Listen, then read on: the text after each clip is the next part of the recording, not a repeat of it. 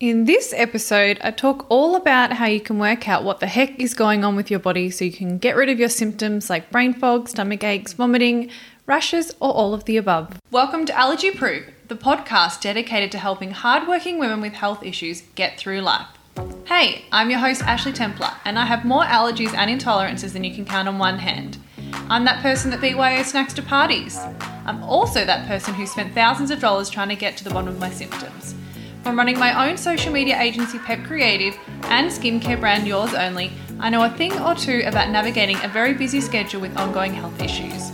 Join me as I give you my tips, interview your fave biz women and health specialists to help you solve and manage your autoimmune conditions or allergies.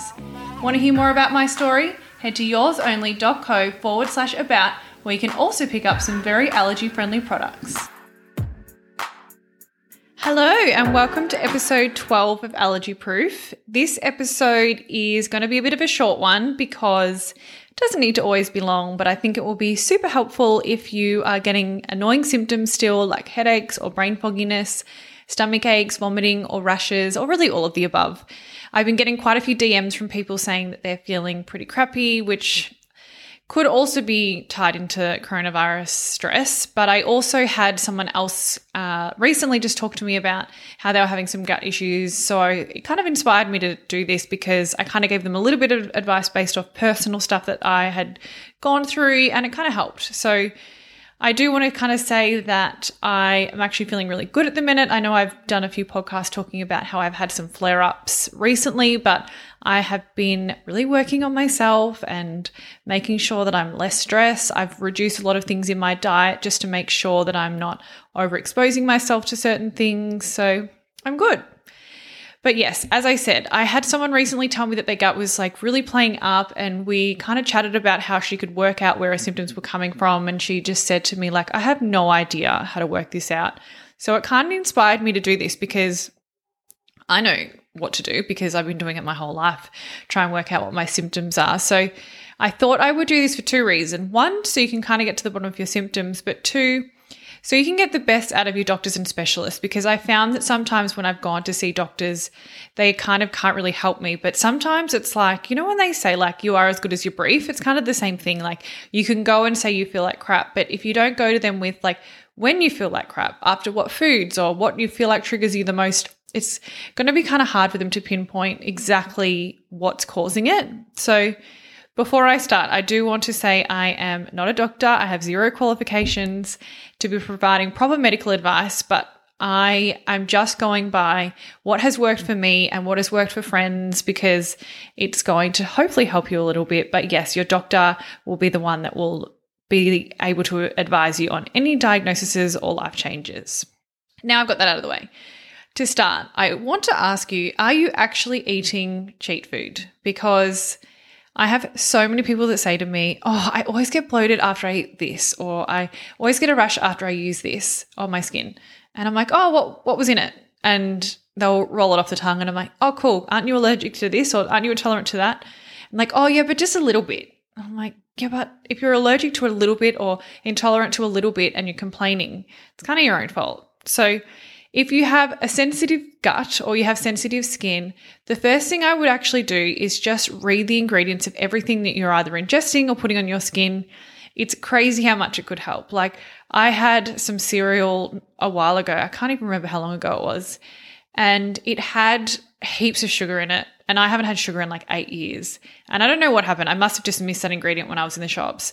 And I had like a migraine for 3 days after I had like 2 bowls of it.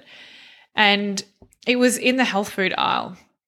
So I guess it's like you could be thinking that you're eating healthy foods, but just because they look healthy doesn't mean they actually are. So if you do feel a little bit overwhelmed, I would get your best friend or your partner involved and make a little bit of a game and just like go through all of your products and all of the food that you're eating. Then next, what I would do is look at how much you're consuming of certain foods. So the friend who was actually having the bad stomach aches was eating a lot more cereal with coconut yogurt, various nuts and seeds on it than what she was previously. And then she was having avocado with her lunch, but then she was also increasing a lot of her fat intake across other areas of her food. So I was like, I feel like that's a lot of fat for someone who like has IBS, and for someone who didn't have that previously, like maybe your body's just like not coping with the shift. So she cut back quite a bit on her fat intake, and her symptoms didn't completely go away, but she was basically not crawled up into a ball anymore, which is amazing. So that's one thing you could kind of consider, like if you've got too many things within your diet that you may not have or you're not used to having, that could also cause your gut to flare up. So if you have IBS or just like a sensitive system, I would definitely cut back on all sugary foods, coffee, spicy foods, and fried foods. Plus one that I actually recently just cut out, which is carbonated drinks. I don't drink soft drink, but I drink a lot of soda water. And I realized that I was just really bloated. And after I cut it out, I realized my bloating kind of went away after I'd obviously removed all the other foods that I couldn't have. So things like that could make a bit of an adjustment. Also look at your stress levels. If you are constantly stressed, that will not help it at all. So then once you've kind of done that, you're kind of at a point of eliminating all of the common things that the doctors will ask, because like anytime someone says to me, I'm like, are you stressed? Do you eat a lot of fruit? Do you eat a lot of sugar? Do you eat a lot of coffee? These are all the things that the doctors will ask you straight away. So now you're kind of at a point where you can investigate a little bit more. And then that brings me to my next point. So writing a food diary is super important. So this can be so annoying. Like I was so bad when I had to do this with my dietitian, but there is an app that can do this now. So when I was seeing my dietitian and we were trialing all of the foods and kind of working out where all my symptoms were coming from, I downloaded an app called My Symptoms. It costs a couple of dollars, but it's so worth it because it actually understands food from your supermarket. So if you put in like Kettle's crinkle cut chips plain, for example, it'll automatically allow you to click onto it. It'll timestamp it from the time that you're adding it in there. And it'll also include the ingredients that are in that product. So when you have done it for a couple of weeks and you've put in all the food and drinks that you consumed, it will actually spit out a report at the end. So it knows the specific ingredients in the foods that you are eating, and it can also report on trends, which is amazing. So it might be that you are consuming things that you think are totally normal, and it will notice a big peak after you've eaten it, maybe a couple of hours or a couple of times a week after you've had it. So that's super interesting that you can do that. So yes, I would definitely recommend working up a food diary before seeing any kind of specialist, because you just want to make the most of each appointment, add things in like your stress levels and your bowel movements, because all of that kind of intertwines. And if you think it is a food issue, see a dietitian. If you think it's something a little bit more than that, I would go and see your GP and ask for blood tests and referrals. So one referral that I had was a gastroenterologist earlier this year, and she put me on some antibiotics called Rifaximin, and that is for people with IBS, and it really helped my gut for a couple of months. And so, yeah, as I said, it's a bit of a short one, but I hope it's a bit of a kick up the butt if you need to do something about it. And honestly, like, as I said, I've spent years and years feeling really shit, and I'm just shocked at how productive I am now.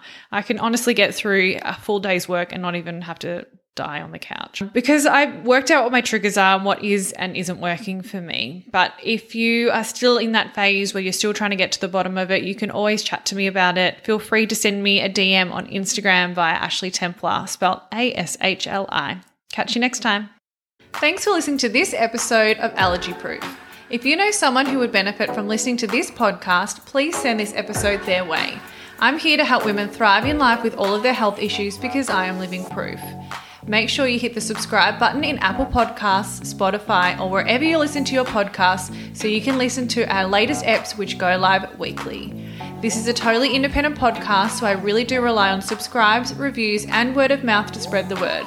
You can also find some more helpful tips on Instagram at Yours Only Co, and more from me, your host, at Ashley Templer, spelled ASHLI. Catch you next time.